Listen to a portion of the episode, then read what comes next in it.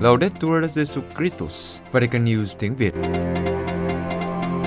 Radio Vatican, Vatican News tiếng Việt. Chương trình phát thanh hàng ngày về các hoạt động của Đức Thánh Cha, tin tức của Tòa Thánh và Giáo hội Hoàn Vũ được phát 7 ngày trong tuần từ Vatican và Roma. Mời quý vị nghe chương trình phát thanh hôm nay, thứ hai ngày 16 tháng 5 gồm có Trước hết là Thánh lễ Phong Thánh Kế đến là kinh lại nữ vương thiên đàng. và cuối cùng là mục điểm sách. Bây giờ, kính mời quý vị theo dõi thánh lễ phong thánh do Đức Thánh Cha chủ sự tại quảng trường Thánh Phêrô.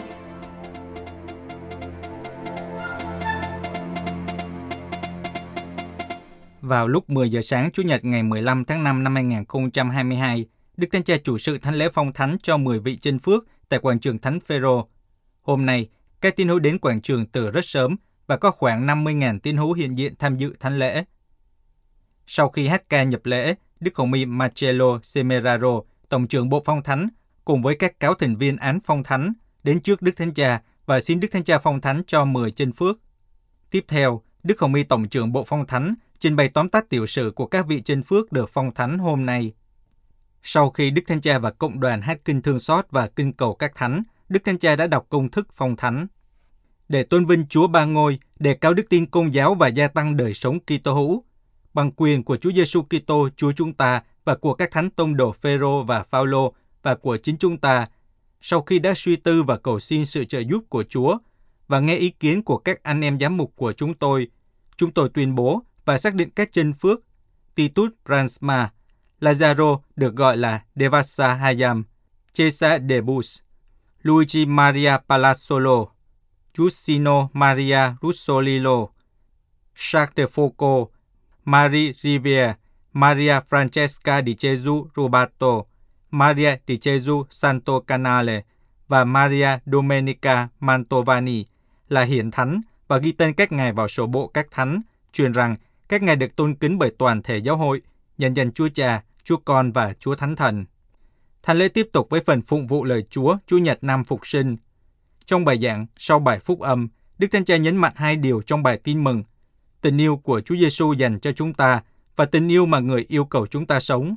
Ngài nói, Chúng ta đã nghe những lời Chúa Giêsu truyền cho các môn đệ trước khi rời thế gian để về với Chúa Cha. Những lời đó nói lên ý nghĩa của người Kitô hữu.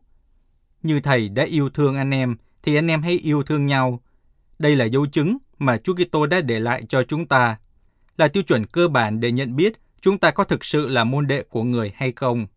Điều răn yêu thương. Chúng ta hãy dừng lại ở hai yếu tố thiết yếu của điều răn này. Tình yêu của Chúa Giêsu dành cho chúng ta, như Thầy đã yêu anh em, và tình yêu mà người yêu cầu chúng ta sống. Vì vậy, anh em hãy yêu thương nhau. Trước hết, như Thầy đã yêu thương anh em. Chúa Giêsu đã yêu thương chúng ta như thế nào? Cho đến cùng, cho đến khi trao chính mình hoàn toàn. Thật ấn tượng khi thấy Thầy loan báo những lời này trong một đêm tối, trong nhà tiệc ly, bầu không khí chất chứa bao nhiêu xúc động và lo lắng. Xúc động vì Thầy sắp từ biệt môn đệ, lo lắng vì Thầy nói rằng một môn đệ trong số họ sẽ phản bội người. Chúng ta có thể tưởng tượng nỗi đau đớn nào mà Chúa Giêsu mang trong tâm hồn, bóng tối dày đặc trong lòng các môn đệ và nỗi cay đắng nào khi nhìn vào Juda. Sau khi ông nhận miếng bánh đã được chấm từ thầy, ông rời phòng và bước vào đêm tối phản bội. Và chính trong giờ bị phản bội, Chúa Giêsu xác nhận tình yêu của người dành cho họ. Bởi vì trong đêm tối và bão tố của cuộc đời, đây là điều cốt yếu, Thiên Chúa yêu thương chúng ta. Anh chị em thân mến, ước gì lời tuyên bố này là trung tâm của lời tuyên xưng và trong cách diễn đạt đức tin của chúng ta. Không phải chúng ta đã yêu mến Thiên Chúa, nhưng chính người đã yêu thương chúng ta. Đừng bao giờ quên điều đó. Trọng tâm không phải là sự giỏi giang và công trạng của chúng ta, mà là tình yêu thương nhưng không và vô điều kiện của Thiên Chúa, vốn là điều mà chúng ta không xứng đáng có được. Khởi đầu đời sống Kitô hữu của chúng ta không phải là học thuyết và hành động, mà là sự ngạc nhiên khi khám phá ra rằng chúng ta được yêu thương trước bất kỳ lời đáp trả nào của chúng ta. Trong khi thế giới thường muốn thuyết phục chúng ta rằng chúng ta chỉ có giá trị nếu chúng ta tạo ra kết quả, thì tin mừng nhắc nhở chúng ta về sự thật của cuộc sống. Chúng ta được yêu thương. Và đây là giá trị của chúng ta. Chúng ta được yêu thương. Một bậc thầy về linh đạo trong thời đại của chúng ta đã viết thế này. Trước khi người ta nhìn thấy chúng ta, Thiên Chúa đã nhìn chúng ta bằng đôi mắt yêu thương của người. Ngay cả trước khi người ta nghe thấy chúng ta khóc hay cười, thì Thiên Chúa đã nghe thấy chúng ta trước. Người luôn lắng nghe chúng ta. Ngay cả trước khi ai đó trên thế giới này nói chuyện với chúng ta, thì tiếng nói của tình yêu vĩnh cửu đã nói với chúng ta rồi. Người đã yêu chúng ta trước, người chờ đợi chúng ta, người yêu thương chúng ta, người tiếp tục yêu chúng ta, và điều này là căn tính của chúng ta. Chúng ta được Thiên Chúa yêu thương. Đây cũng là sức mạnh của chúng ta. Chúng ta được Thiên Chúa yêu thương. Sự thật này đòi hỏi chúng ta phải hoán cải về quan niệm mà chúng ta thường có về sự thánh thiện. Đôi khi, do quá nhân mạn vào nỗ lực làm việc thiện, chúng ta đã tạo ra một lý tưởng thánh thiện quá dựa trên bản thân, chủ nghĩa anh hùng cá nhân, khả năng từ bỏ, hy sinh để đạt được phần thưởng. Đó là một cách nhìn mà đôi khi còn nặng nề học thuyết Pelagio của cuộc sống và cả sự thánh thiện. Vì vậy, chúng ta biến sự thánh thiện thành một đích nhắm không thể vươn tới được. Chúng ta tách nó ra khỏi cuộc sống hàng ngày thay vì tìm kiếm nó và đón nhận nó trong cuộc sống hàng ngày, trong khói bụi đường phố, trong những bộn bề của cuộc sống.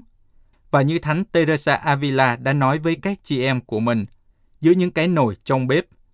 Việc trở thành môn đệ của Chúa Giêsu và bước đi trên con đường thánh thiện, trên hết là để chính mình được biến đổi bởi quyền năng của tình yêu Thiên Chúa. Xin đừng quên sự tối cao của Thiên Chúa vượt trên tôi, thần khí vượt trên xác thịt, và ân sủng vượt trên hành động. Và nhiều lần, chúng ta coi trọng bản thân, coi trọng xác thịt hơn là hành động. Tình yêu mà chúng ta nhận lãnh từ Thiên Chúa là sức mạnh biến đổi cuộc sống của chúng ta. Nó mở rộng tâm hồn chúng ta và khiến chúng ta yêu thương. Đây là lý do tại sao Chúa Giêsu nói, như Thầy đã yêu mến anh em, thì anh em hãy yêu thương nhau. Đây là khía cạnh thứ hai. Vì vậy, đây không chỉ là một lời mời gọi nói gương tình yêu của Chúa Giêsu, mà nó còn có nghĩa là chúng ta có thể yêu chỉ vì người đã yêu chúng ta, bởi vì người đã ban cho trái tim của chúng ta thần khí của người, thần khí của sự thánh thiện, của tình yêu, giúp chữa lành và biến đổi chúng ta. Đó là lý do tại sao chúng ta có thể lựa chọn và thực hiện những cử chỉ yêu thương trong mọi tình huống và với mọi anh chị em mà chúng ta gặp gỡ, bởi vì chúng ta được yêu thương và chúng ta có sức mạnh để yêu. Do đó, như tôi được yêu thương thì tôi cũng có thể yêu thương người khác. Rất thường thì tình yêu mà tôi thực hiện sẽ kết hợp với tình yêu của Thiên Chúa dành cho tôi. Thế nên, như người đã yêu tôi thì tôi cũng có thể yêu người khác. Rất đơn giản, cuộc sống Kitô hữu thì đơn giản thế đấy. Chúng ta làm cho nó ra phức tạp với bao nhiêu thứ, trong khi nó hết sức đơn giản. Và một cách cụ thể, sống tình yêu này có nghĩa gì? Trước khi để lại cho chúng ta điều răn này, Chúa Giêsu đã rửa chân cho các môn đệ. Sau khi đã nói điều này, người đã tự nộp mình trên thập giá. Yêu có nghĩa là phục vụ và hiến dâng cuộc sống. Phục vụ tức là không đặt lợi ích bản thân lên trên hết, giải độc khỏi chất độc của lòng tham và sự cạnh tranh, chống lại căn bệnh ung thư của sự thờ ơ và mối mọt của tính tự quy chiếu về mình. Nhưng phục vụ là chia sẻ những đặc sủng và những món quà mà Chúa đã ban cho chúng ta. Cụ thể, hãy tự hỏi bản thân, tôi làm được gì cho người khác? Và sống mọi việc hàng ngày trong tinh thần phục vụ, yêu thương và không càm ràm, không đòi hỏi bất cứ điều gì. Và sau đó, trao tặng cuộc sống, không chỉ là cung cấp một cái gì đó, chẳng hạn như một số tài sản của riêng mình cho người khác, nhưng hãy cho chính mình. Tôi thích hỏi những người xin tôi lời khuyên. Hãy cho tôi biết, anh chị có bố thí không? Vâng, thưa cha, tôi có bố thí cho người nghèo. Và khi bố thí, anh chị có chạm vào tay người đó không? Hay quăng của bố thí và làm thế để giữ mình được sạch sẽ? Và họ đỏ mặt. Không, tôi không chạm vào. Khi bố thí, anh chị có nhìn vào mắt người mà anh chị giúp đỡ không? Hay anh chị nhìn vào nơi khác? Tôi không nhìn họ. Hãy chạm và nhìn. Chạm và nhìn vào xác thịt của Chúa Kitô đứng đang đau khổ trong anh chị em của chúng ta. Điều này rất quan trọng. Và trao tặng cuộc sống là như vậy. Sự thánh thiện không được tạo nên từ một vài cử chỉ anh hùng, nhưng bằng rất nhiều tình yêu thương hàng ngày. Anh chị em là người được thánh hiến. Hôm nay, ngay tại đây, có rất nhiều anh chị em là người thánh hiến. Hãy trở nên thánh thiện bằng cách sống niềm vui đời dân hiến của anh chị em. Anh chị em là người kết hôn, hãy trở nên thánh thiện bằng cách yêu thương và chăm sóc chồng hoặc vợ của anh chị em, như Chúa Kitô đã làm với hội thánh. Anh chị em là người lao động, hãy trở nên thánh thiện bằng cách thực hiện công việc của mình để phục vụ người khác với sự trung thực và tài năng và đấu tranh cho sự công bằng của những người lao động với anh chị em, để họ không bị thất nghiệp, để họ luôn có mức lương xứng đáng. Anh chị em là cha mẹ hay ông bà, hãy trở nên thánh thiện bằng cách kiên nhẫn giáo dục con cái noi gương Chúa Giêsu. Hãy nói cho tôi, anh chị em là người có quyền bính. Ngay tại đây, có rất nhiều người có quyền bính. Và tôi xin hỏi các anh chị, anh chị có quyền bính phải không? Hãy trở nên thánh thiện bằng cách chiến đấu vì lợi ích chung và từ bỏ lợi ích cá nhân. Đây là con đường của sự thánh thiện, rất đơn giản, và hãy luôn nhìn thấy Chúa Giêsu nơi người khác. Phục vụ tin mừng và anh chị em, công hiến cuộc sống của mình không vụ lợi, đây là sự kín đáo. Hãy trao hiến mà không vụ lợi, không tìm kiếm vinh quang thế gian. Chúng ta được kêu gọi làm điều này. Những người bạn đồng hành của chúng ta được phong thánh hôm nay đã sống thánh thiện theo cách này, bằng cách nhiệt thành đón nhận ơn gọi của họ với tư cách là linh mục, là người thánh hiến, là giáo dân. Họ đã đặt mình nơi tin mừng. Họ khám phá ra một niềm vui không thể sánh ví, và họ đã phản chiếu sự sáng ngời của Thiên Chúa trong lịch sử. Đây là một vị thánh. Ngài phản chiếu sự sáng ngời của Thiên Chúa trong lịch sử. Chúng ta cũng hãy cố gắng. Con đường nên thánh không được đóng lại, nhưng luôn phổ quát, là lời mời gọi cho tất cả chúng ta được khởi đi từ bí tích rửa tội, không được đóng lại. Chúng ta hãy cố gắng, vì mỗi người chúng ta đều được mời gọi nên thánh. Một sự thánh thiện duy nhất và không thể lặp lại. Sự thánh thiện luôn luôn độc đáo, như Thánh Carlo Acutis đã nói.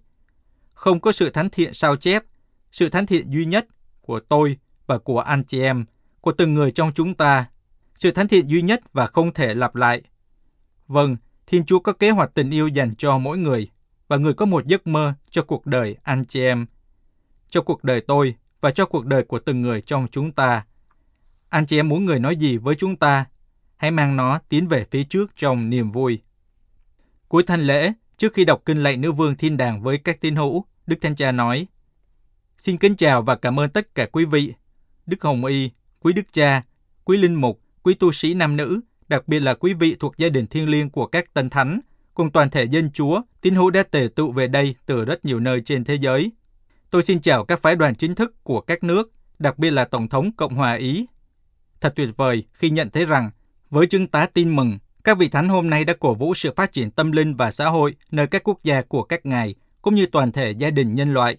Trong khi những khoảng cách làm gia tăng sự buồn phiền trên thế giới và căng thẳng và chiến tranh đang leo thang, thì các vị tân thánh truyền cảm hứng cho các giải pháp tổng thể các cách thức đối thoại, đặc biệt là trong trái tim và lý trí của những người nắm giữ các trách nhiệm và được kêu gọi trở thành nhân vật chính của hòa bình và không chiến tranh.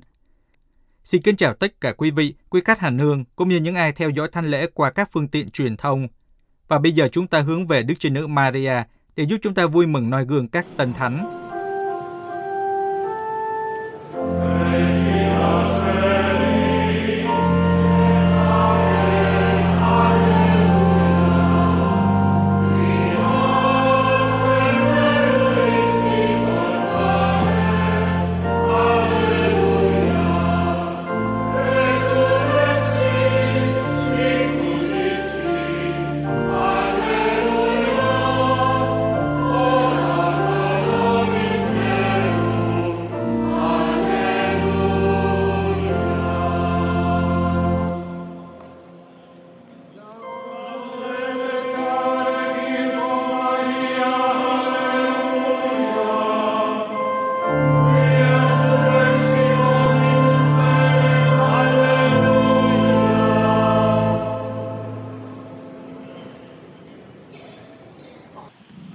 Per resurrezione Filii Tui, Domini nostri Gesù Christi, mundum letificare degnatus est, presta quesumus, et per eius genitrice in Virgine Maria, perpetuo capiamus gaudia vite, per Christum Dominum nostrum.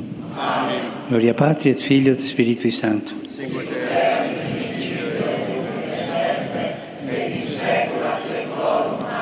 Gloria Patri et Filio et Spiritui Sancto.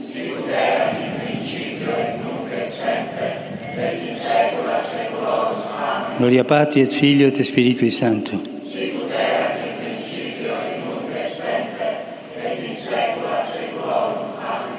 Pro fidelibus defuntis, requiem aeternam dona eis Domine. Et lux perpetua lucea Teis. Requiescant in pace. Amen. Dominum suaviscum. Et cum spiritu tuo. Sin nomen Domine benedictum. Et soc nunc et usque in seculum. Aiutorium nostrum in nomine Domine.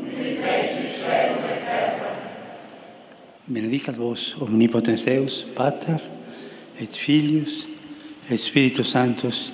Amen.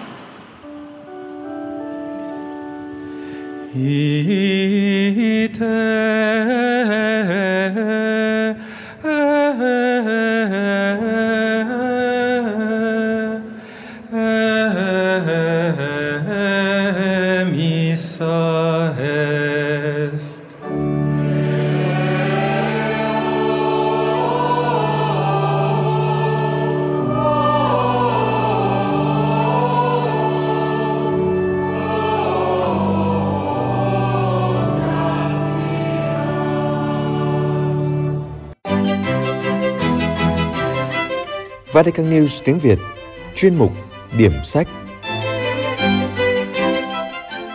Những hiểu biết về Kinh Thánh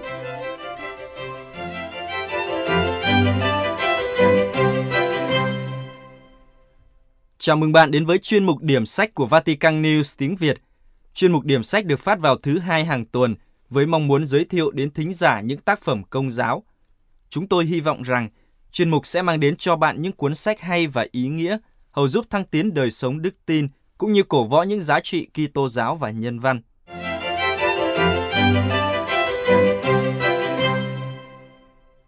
Kính chào quý thính giả. Tuần này chúng ta cùng đến với tác phẩm Những điều căn bản về Kinh Thánh. Nguyên tác Bible Basics for Catholics, A New Picture of Salvation History và tác giả John Pesma được chuyển ngữ bởi Phêrô Nguyên Ngọc. Kính thưa quý thính giả, có một nhận xét chung là người công giáo ít tiếp cận và học hỏi Kinh Thánh. Có lẽ phần đông người công giáo chỉ nghe Kinh Thánh khi tham dự thánh lễ, chứ không trực tiếp đọc. Và tiếc thay, chỉ nghe những trích đoạn rời rạc nên khó thấy được tầm nhìn lớn của Kinh Thánh. Và theo như lời mở đầu của Đức cha Phêrô Nguyễn Văn Khảm về cuốn sách, tác giả đã không chỉ giúp người đọc tiếp cận Kinh Thánh như một tác phẩm để nghiên cứu, nhưng còn giúp chúng ta suy nghĩ và tìm thấy câu trả lời cho những vấn nạn quan trọng của đời người và đời Kitô hữu. Chẳng hạn, đâu là ý nghĩa và mục đích tối hậu của đời người? Đâu là ý nghĩa của việc thờ phượng trong đời sống Kitô hữu? Đâu là giá trị đích thực của người môn đệ Đức Giêsu? Và Đức Cha nhấn mạnh, tôi tin rằng quyển sách này sẽ là người bạn đồng hành lý tưởng cho những ai yêu mến học hỏi lời Chúa. Còn theo như độc giả Scott Hahn, hãy để tiến sĩ Besma đưa bạn đi đến một hành trình trở về lịch sử cứu độ bằng cách mang lại cho bạn một cái nhìn toàn cảnh về vở kịch Kinh Thánh. Khi được đưa đi như thế, bạn không những có được bức tranh lớn về Kinh Thánh, mà còn tìm thấy chính mình được kéo vào trong cốt truyện của Kinh Thánh, vốn là câu chuyện giao ước về kế hoạch đầy tình phụ tử của Thiên Chúa dành cho những người con trai và con gái của người, mỗi người và từng người trong chúng ta. Vậy còn tác giả, tác giả chia sẻ như thế nào về cuốn sách? Tác giả viết, Điều tôi muốn chia sẻ với các bạn trong quyển sách này là kiến thức căn bản, một bức tranh lớn toàn diện về Kinh Thánh mà ngay từ đầu chính tôi đã khao khát khi bắt đầu đọc Kinh Thánh một cách nghiêm túc khoảng 30 năm qua. Tôi cảm nhận rằng tôi bỏ ra 12 năm học hành kể từ khi tốt nghiệp trung học chỉ để khám phá ra thứ có trật tự hầu như là tình cờ. Niềm hy vọng của tôi là bạn sẽ không phải chờ đợi 12 năm để có được thứ trật tự này. Và tác phẩm Những hiểu biết về Kinh Thánh sẽ triển khai các nội dung giao ước với Adam, giao ước với Noe, giao ước với Abraham, giao ước với Môse, giao ước với David, giao ước nơi các ngôn sứ, thánh thể, tiệc cưới con chiên. Chúng ta vừa nghe qua phần mục lục và thấy rằng từ ngữ giao ước được sử dụng rất nhiều. Vậy giao ước là gì? Vài người sẽ nói rằng giao ước giống như bản hợp đồng, chỉ khác là bạn trao đổi con người chứ không phải tài sản. Điều đó đúng, nhưng sâu xa hơn, vài người khác lại cho rằng giao ước là một hình thức hợp pháp để biến một người nào đó thành một thành viên của gia đình mình. Hiển nhiên, người nào đó trước đây không phải là một thành viên của gia đình bạn. Theo tác giả, hai ví dụ tuyệt vời về giao ước là nhận làm con nuôi và hôn nhân. Trong trường hợp nhận làm con nuôi, ít nhất trong thế giới cổ đại, bạn đưa một đứa trẻ không hề có họ hàng gì với mình đến trước các vị tư tế, vị trưởng làng hay vài người khác có thẩm quyền và bạn tuyên thệ những lời thề trọng thể rằng đứa trẻ này giờ đây thuộc về mình.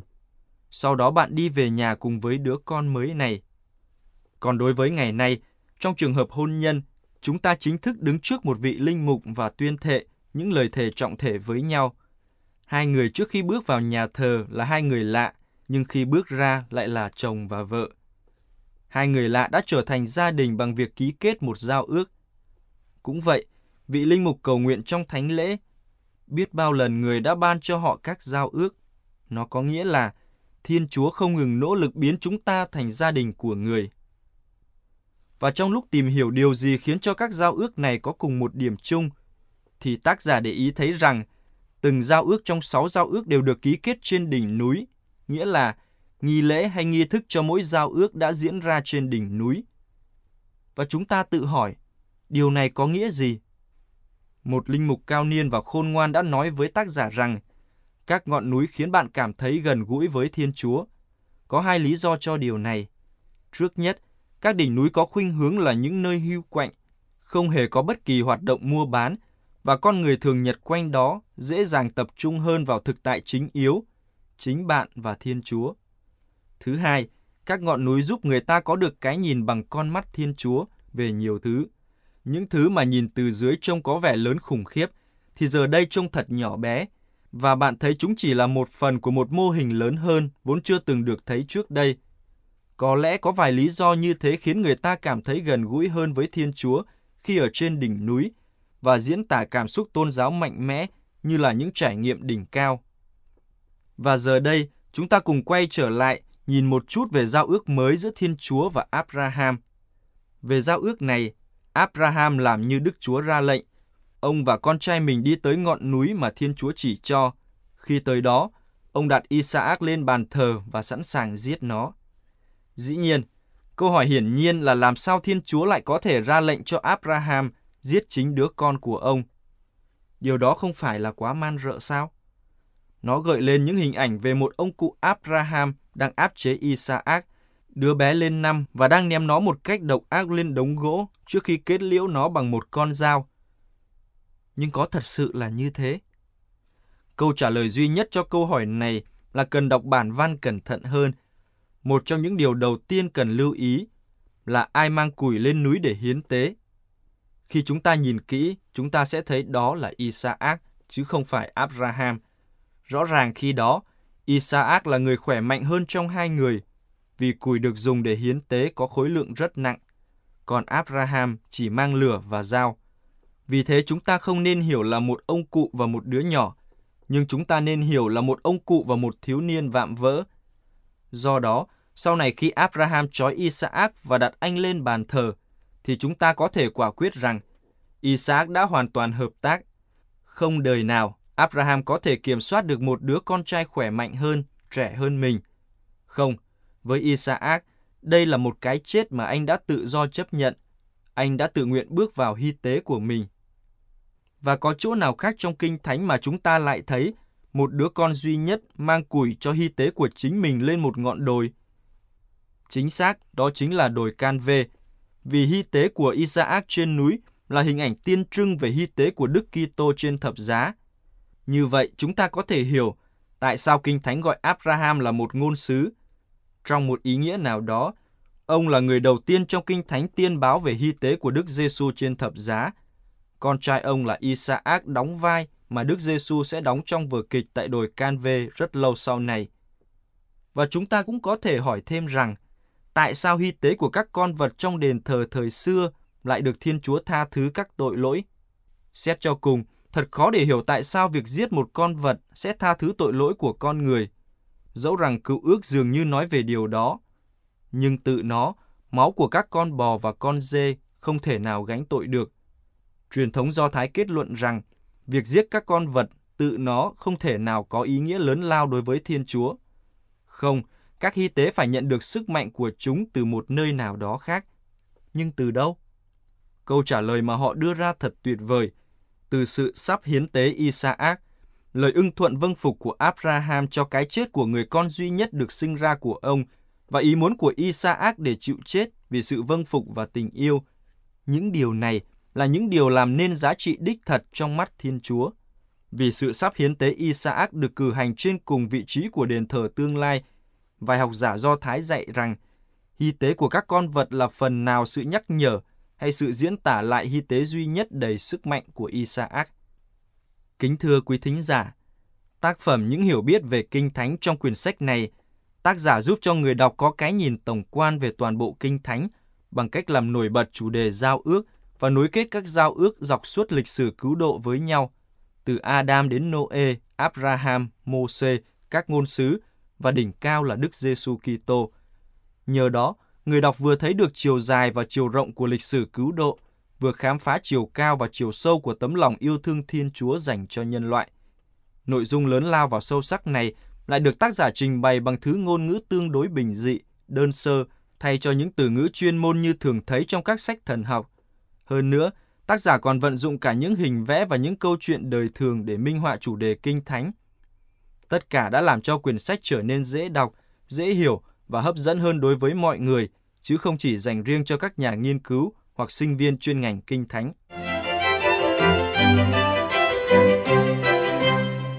Kính thưa quý thính giả, không phải cuốn sách nào cũng phù hợp với tất cả mọi người, hay cũng không có người nào phù hợp với mọi cuốn sách. Nếu sau khi đã nghe mục điểm sách tuần này và bạn phân vân không biết liệu tác phẩm những hiểu biết về kinh thánh có phù hợp với mình hay không, bạn có thể tìm đọc tại các nhà sách công giáo hay tra cứu trên Internet để tìm hiểu thêm về tác phẩm trước khi có quyết định cuối cùng, hoặc có thể chờ một tác phẩm tiếp theo sẽ được giới thiệu vào tuần tới. Cảm ơn quý thính giả đã lắng nghe. Xin chào và hẹn gặp lại.